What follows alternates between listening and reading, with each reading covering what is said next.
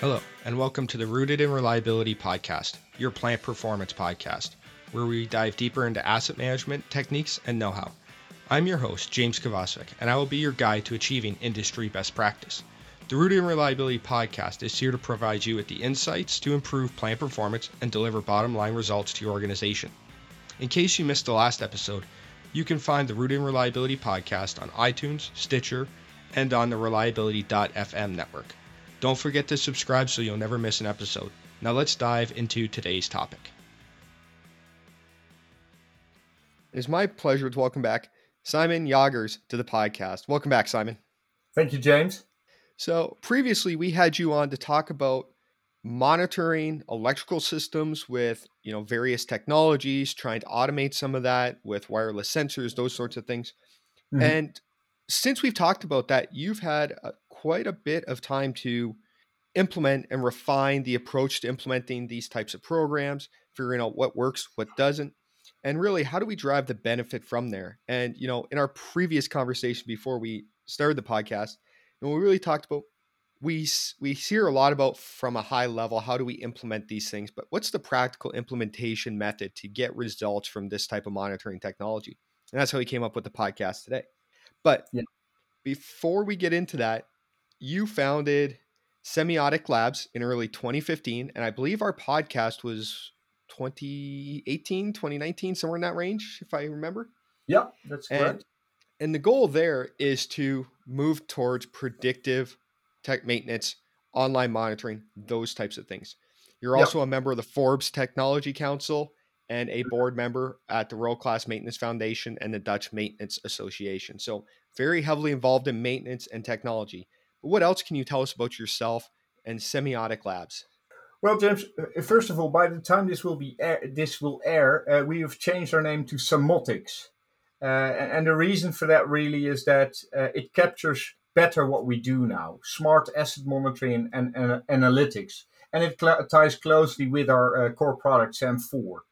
Um, but yeah, what, what we're really doing is, is, is again, is focusing on reliability, on sustainability, increasingly by using uh, energy monitoring to, uh, to, to uh, improve sustainability of, for our clients.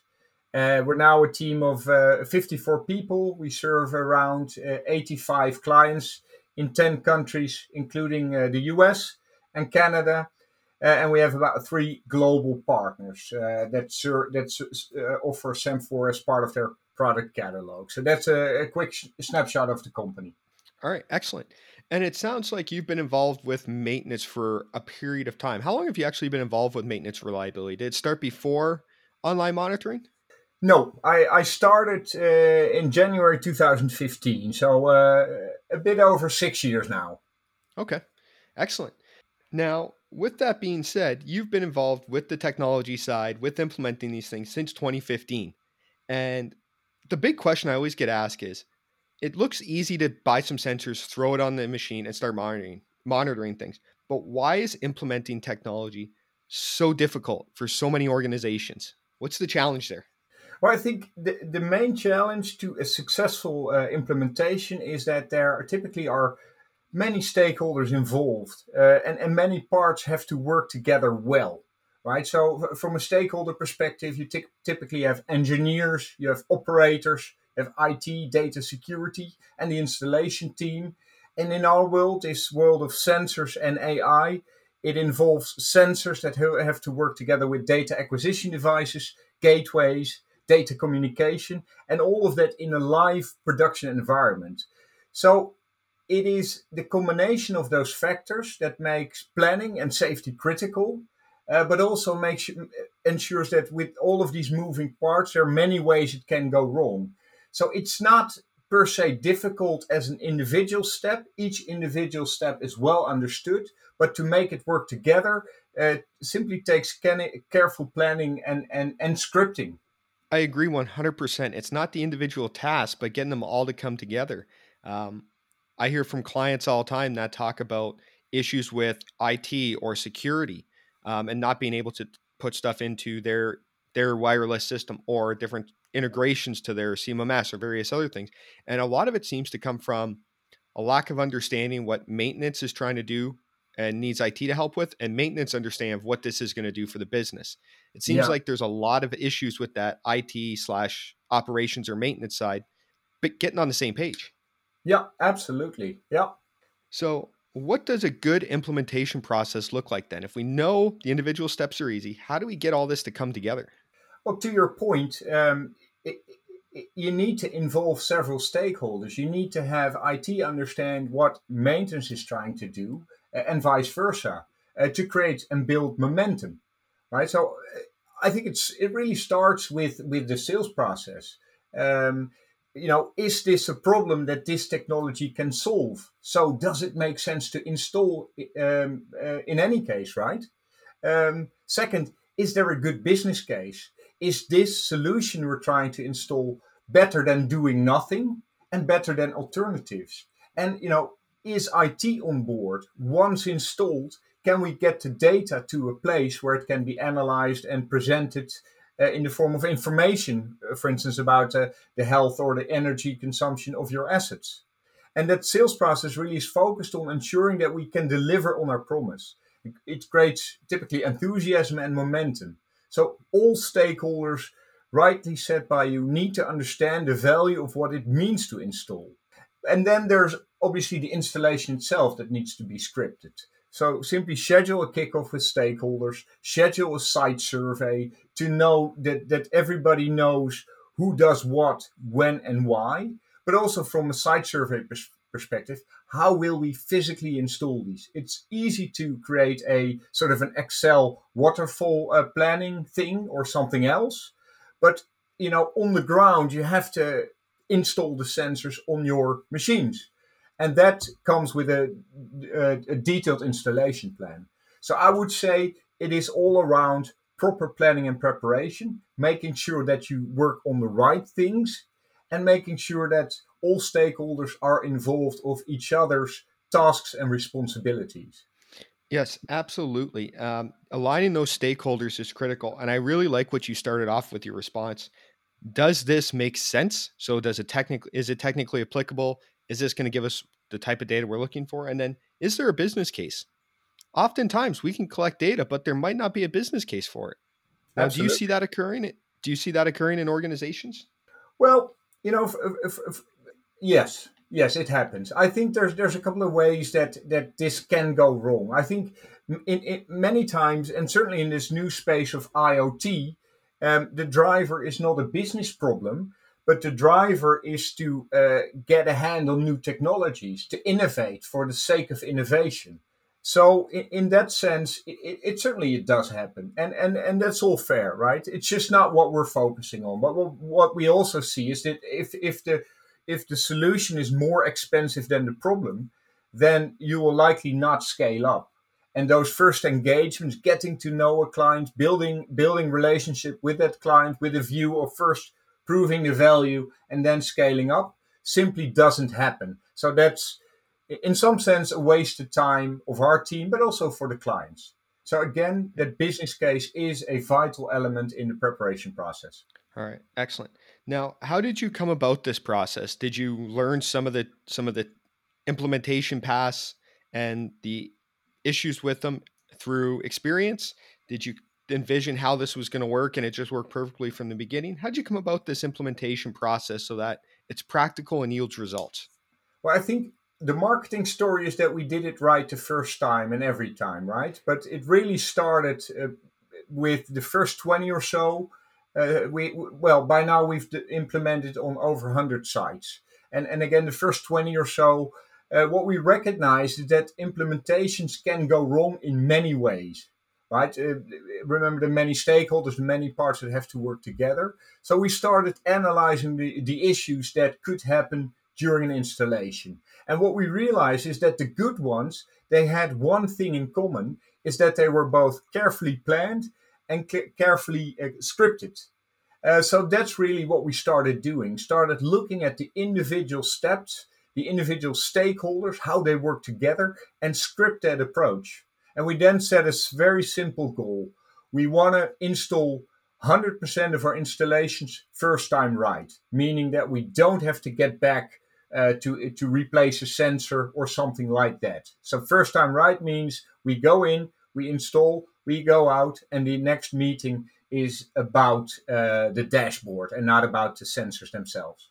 And then we track the results, solicit feedback from clients, and incorporate that feedback on an ongoing basis. So it really is, and I believe it really is around scripting and making checklists, those kind of things. Because while every client is unique in its own way, on a sort of a high level, you know what needs to be done, and we've seen what can go wrong and know how to deal with that by by preparing to not encounter that issue. All right, excellent. Now, when you're working with these clients, you mentioned earlier that, you know, that initial focus area, if there's no return there, it's not going to scale up, stuff like that. How do you help or how do organizations decide on where to start or pilot this implementation? Is it just critical assets or is there other factors that we want to consider? Well, I think that there are many, many type of project, many reasons to um, to, to, implement IoT technology, and in our case, monitoring technology for rotating equipment. Um, but most of them are either uh, focused on solving a specific monitoring problem. Uh, for instance, I have an issue with this type of pump. Uh, can you please uh, implement your solution? Or uh, a first rollout is more in a sort of a pilot approach where a client aims to increase the tools in their toolbox of monitoring tools, right? Because they've all worked with vibration and many with oil analysis and acoustic, but uh, electric signature analysis or motor current signature analysis is relatively no, new. So um, when it comes to where to focus on implementation, uh, for specific problems, the focus is on that problem. It's uh, think, for instance, of uh, ArcelorMittal's hot strip mill in Ghent in Belgium. Uh, plates of steel run across a conveyor system. Those plates of steel can be up to 1,000 to 1,500 degrees Celsius. So they really needed a specific solution for their problem. And uh, electric signature analysis installs inside the motor control cabinet, not on the asset in the field. So this was realistically the only solution they could do, and that determined the focus. Now, the other sort of approach where a client aims to test a new technology with a view of finding out where it is the best technology for their situation and scale it up, uh, basically to grow the number of tools that they have in their toolbox. Um, we, we tend to want to um, agree on a determined, predetermined pilot phase, usually six to 12 months, right? And um, f- for, for monitoring technologies, what you usually want to prove in that time frame is that you can effectively detect failures uh, weeks or months in advance so that they can schedule inspections, repairs, or replacements before their assets fails. So for those pilot uh, environment, pilot engagements, we want to focus on bad actors, things that fail more often than others, and also on relatively simple assets, uh, for instance, conveyors, pumps, or fans. And the reason for that is that bad actors uh, give you more opportunities to prove the value of that solution and for the client to better understand how this responds to failures. And relatively simple assets um, are easier to tune the algorithms for. We typically have a two to six weeks tuning period, but simpler assets, simpler tuning takes less time. And all of that really is to uh, make sure that that when you want to focus on the value of the technology, you're not really want to look for the edge cases, right? You don't want to uh, you don't want to um, uh, monitor assets that have been running smoothly for 20 years because the chance that they'll fail is simply uh, smaller. And then from an installation uh, uh perspective itself, you know, typically start with 4G uh, because that's easier to connect to than, than a local network. Uh, because of uh, some of the uh, data governance rules. You're looking for nice big cabinets that have room for for sensors and so on. So so um, focused on um, bad actors, focused on simpler assets and easier to install.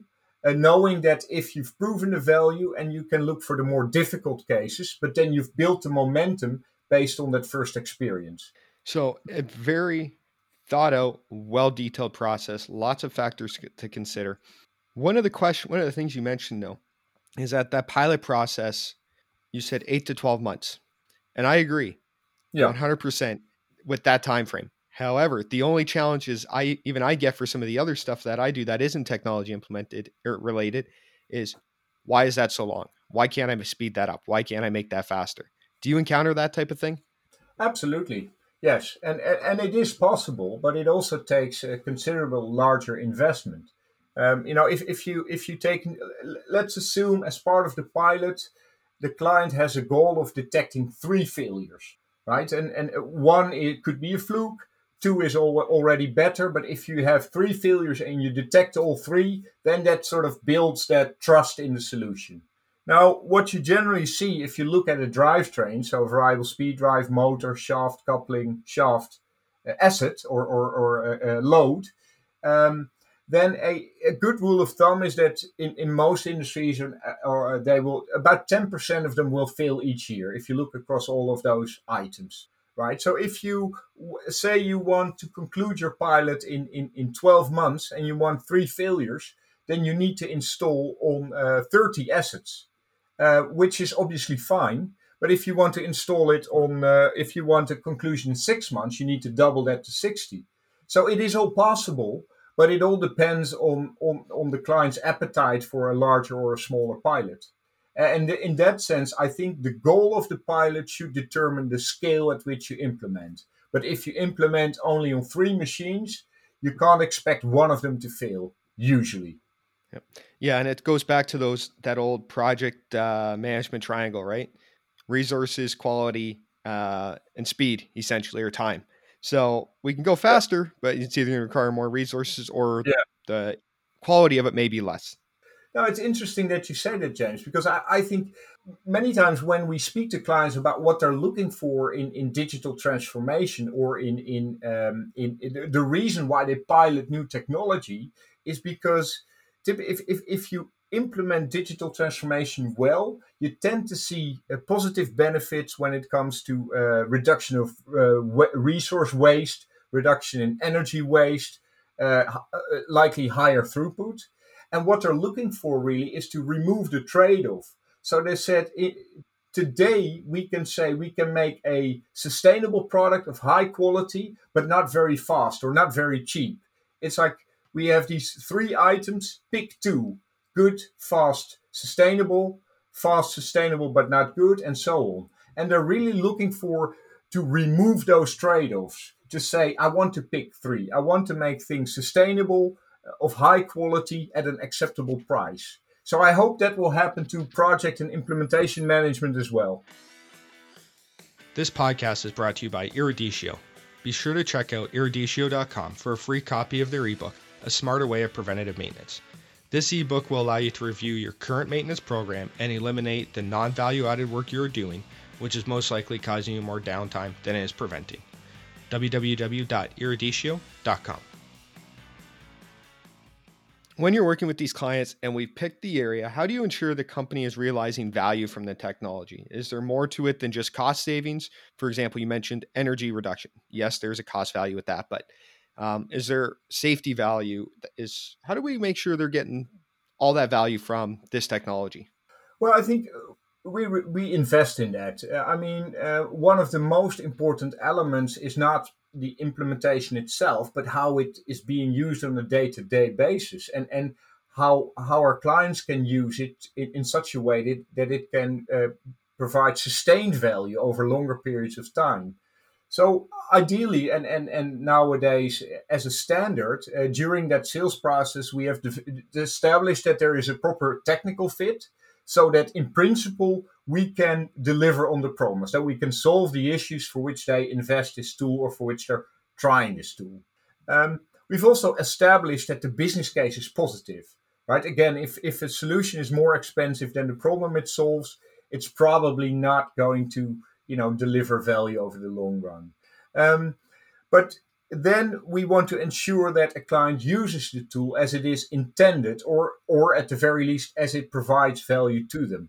So um, we focus on training. Uh, it is a highly usable application in our case. You don't really need training, but it's still valuable to spend 30 to 45 minutes walking through the dashboard, um, telling clients how we calculate specific values, why we made some design choices in the dashboard, and so on. So, so it starts to, uh, you know, they start to really to own the application for themselves. And then um, what we do is we schedule quarterly reviews of the results. So we take, for instance, the business case and compare it to the results. Are we delivering on our promise? How are we doing? What do you think we should better do better or differently? And that you know that's a, a pretty open quarterly review, really asking for feedback and and also uh, solicit honest feedback. Right? If we're not doing well, please let us know so we can address the issue. Um, and I think maybe most importantly uh, is is that we don't assume the algorithms to work perfectly. We have a team of maintenance engineers and customer success managers that review every um, detection that we have, communicate with clients about those detections, offer support where needed. Uh, so, for instance, our maintenance engineers give an asset owner a call when we detect something to offer also additional insights. So, it is about open communication with our client, learning how they use the tool, uh, if needed, provide support, but really about human to human conversations. Uh, and that really is appreciated by our clients. So it's not, it's, it's, it's in fact the opposite of automation. It is about investing in a maintenance engineering team that makes sure that the clients get the best information possible and also is able to use that within their own sort of paradigm. All right, excellent. So, you know, like you said, those why did we design a dashboard that way? That human human conversation. That's one of the ways that value is delivered because dashboards can be customized for the unique needs of individual clients, understanding your, their unique problems or business drivers. can modify certain dashboards and how information is reported or what that information means. Yeah. To enable the customers to get that true value. Yeah. Yeah. Now, with this type of technology, there's usually, like we talked about, IT issues, mm-hmm. whether it's IT not understanding, misalignments, whatever it may be. How have you overcome these? And is it important to get IT involved early in the project? Yes, it is very important. Absolutely. So, um, you know, we handle uh, sensitive customer data. So they have to feel comfortable with the way we do that and and they have to verify how we handle that data so i believe uh, for instance an iso 27001 certification is a good start right? You have to focus on the basics to get that, that certification. Um, you also have to implement tools where they believe you fall short. Uh, so you have to get your stuff in order really uh, to, just to get that certification. It's a signal to a, uh, a client that we that at least the ISO uh, organization believes we know what we're doing. But it's only a good start because my my experience is that um, security people are um, let's say skeptic. And and rightfully so right? Their job is to be skeptic. Their job is to scrutinize uh, how others handle their sensitive data. So I think openness uh, is is is key as well.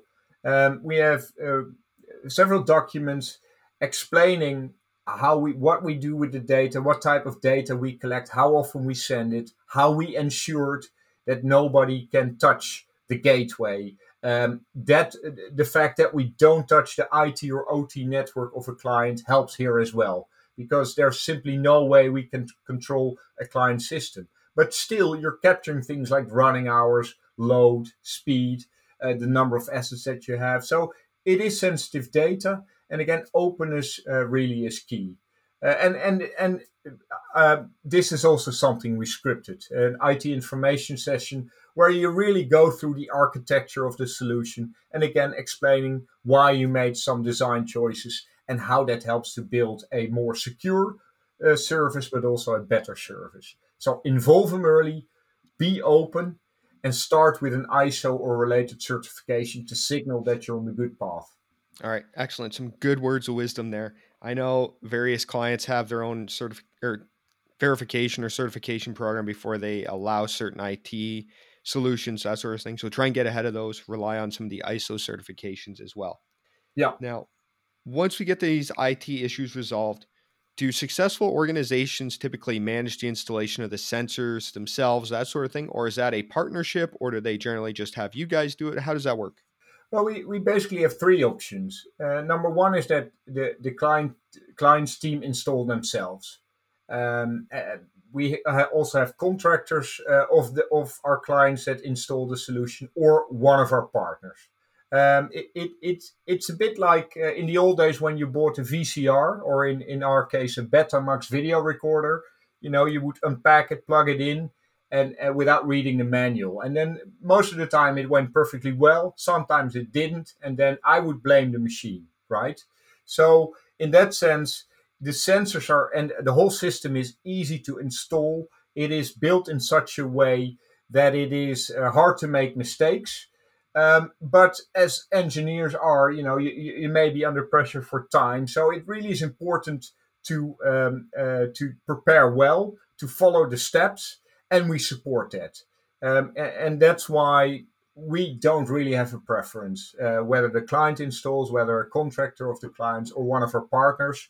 Uh, we make sure that we that we are involved in the project management and are providing on the ground support if needed to again to focus on that first time right installation all right excellent now once we have all those sensors in place how important is training when we're using a cloud-based ai platform? Are we training them on what the dashboard is? What does this mean? Are we training them on the ai side of things? What is that training and how important is it? Well I, I, a little bit of of both. So we train them on the dashboard and on the way things work under the hood. And, and I think it is important um, because the you know it is simply um, interesting to most of our uh, clients to understand how you get from a uh, from a electrical waveform to detect a mechanical failure in the driven equipment, for instance. So it, it is an opportunity to dive deeper into the underlying technology, uh, which also helps them to understand why, for instance, you will d- detect cavitation on a pump um, but bearing damage on that same pump will be more uh, will be later in the process will be more tricky, right? And also with regards to uh, many of those uh, metrics that we monitor, think of running hours, start stops. How do you calculate them, and how can you use them in your day-to-day operations? Um, so, for instance, we track the number of running hours, uh, and if you look on a conveyor system with you know uh, 50 powered rolls, for instance, if all of them have uh, 100 running hours and one of them has 101, that clearly is a sign that something is going wrong. So that may not be a condition, but it's interesting to learn those kind of tricks. And in that sense, it's pretty self-explanatory. It, you know, our maintenance engineers will reach out uh, if there's a problem and will be able to answer any of the questions that arise at that moment. But uh, I think it's just interesting with this new technology to get a sense of the background and to understand some of these tricks of the dashboard that are useful on a day to day basis. Yep, absolutely. How they use that dashboard, how they use that information, understanding how some of this stuff works under the hood. They don't have to be data yep. scientists, but have a basic understanding can go a long way in understanding what this stuff means when it's pulled together. Exactly. Now, what can organizations do to ensure that the project moves past the pilot or focus area and expands out into the larger parts of the business and is a long-term part of their strategy? Yeah, I think it's it's mostly about creating and sustaining uh, momentum. Uh, so uh, you know, we typically in in the in the in the sales process we create momentum by focusing on relevant assets, relevant business cases, uh, really uh, where where the tool can provide most value. Uh, focusing on a good technical fit that if there's a problem you will detect it well ahead of of, of, of an of an upcoming failure uh, and it's also important again to select a pilot site where there are bad actors so that in those first uh, 6 to 12 months you can actually see in practice how you detect a mechanical failure on a on an electrical uh, signal um, so the first phase is really around proving that the concept worked in works in their specific environment.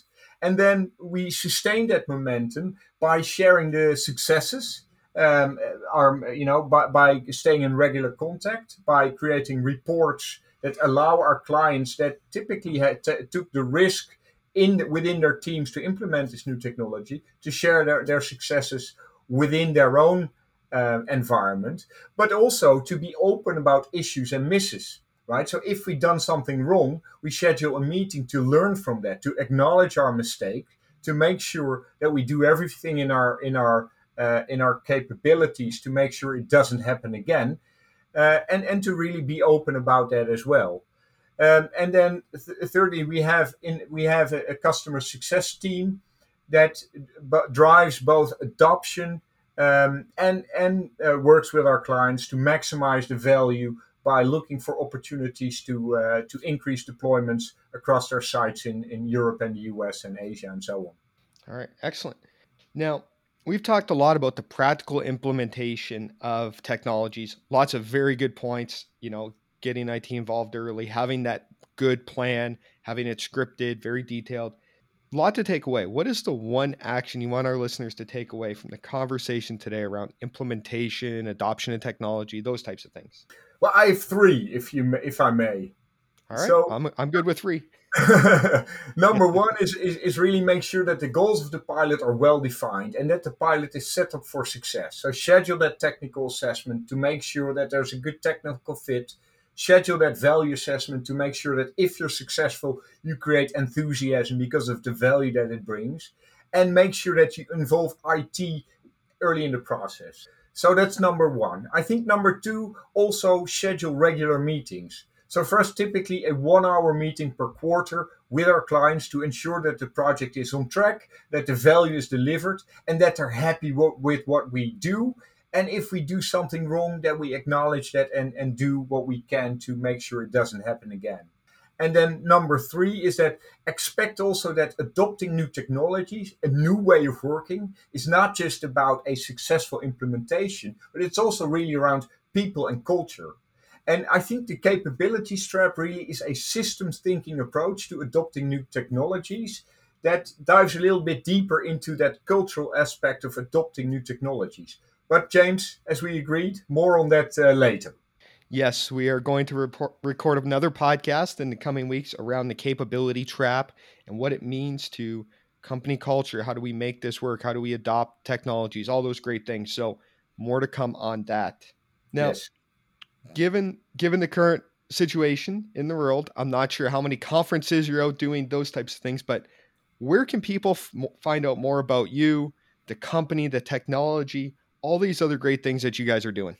Well, we publish most of our content on uh, on LinkedIn, and we've just uh, updated our website to uh, samotics.com. That's S A M O T I C S.com, Samotics, uh, where we have uh, lots of content around technology, around day to day use of technology tools, around AI, and how that relates to maintenance. So the website and LinkedIn are good sources. We also have Twitter but um, we need to do more there. All right, excellent. These are great resources. I will make sure to put them in the show notes. Now, one last thing I always like asking all of our guests do you have any favorite resources you want to share with our listeners, whether it's a book, an article, a website that relates to whether it's the practical implementation of technology, the culture side of the change, AI, whatever it is? Do you have any favorite resources?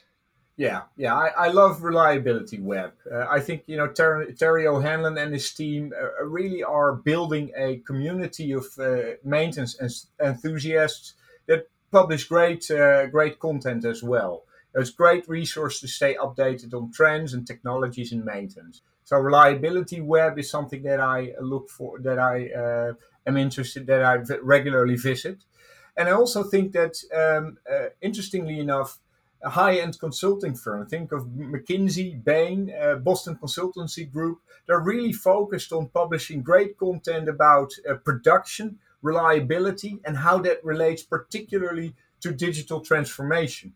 And then um, one book that I recently reread that I wanted to mention is Kevin Kelly's "What Technology Wants." Uh, it's it's a, it, Kevin Kelly looks at it like uh, from the lens of uh, sort of an anthropologist to how technology is evolving and how it has evolved historically. Uh, and he says there's there are patterns into where technology is going. So for those interested in, in maintenance technology, sensors, AI, it's really interesting to read Kevin Kelly, What Technology Wants. Because, you know, the things he describes are just, I don't know, very, very interesting to consider uh, on long, long walks on the beach when we can do that again. Uh, just to, you know, just to have a, um, I think a, somewhat um, almost a philosophical look at technology. So I love that anyway. Well, that's definitely a book I am going to have to add to my growing pile on my nightstand. Um, definitely have to add that shortly. Now, now you got me intrigued. Well, well, well, Simon, it's been a pleasure talking to you about technology, implementing it. How do we get it successful? All those various things.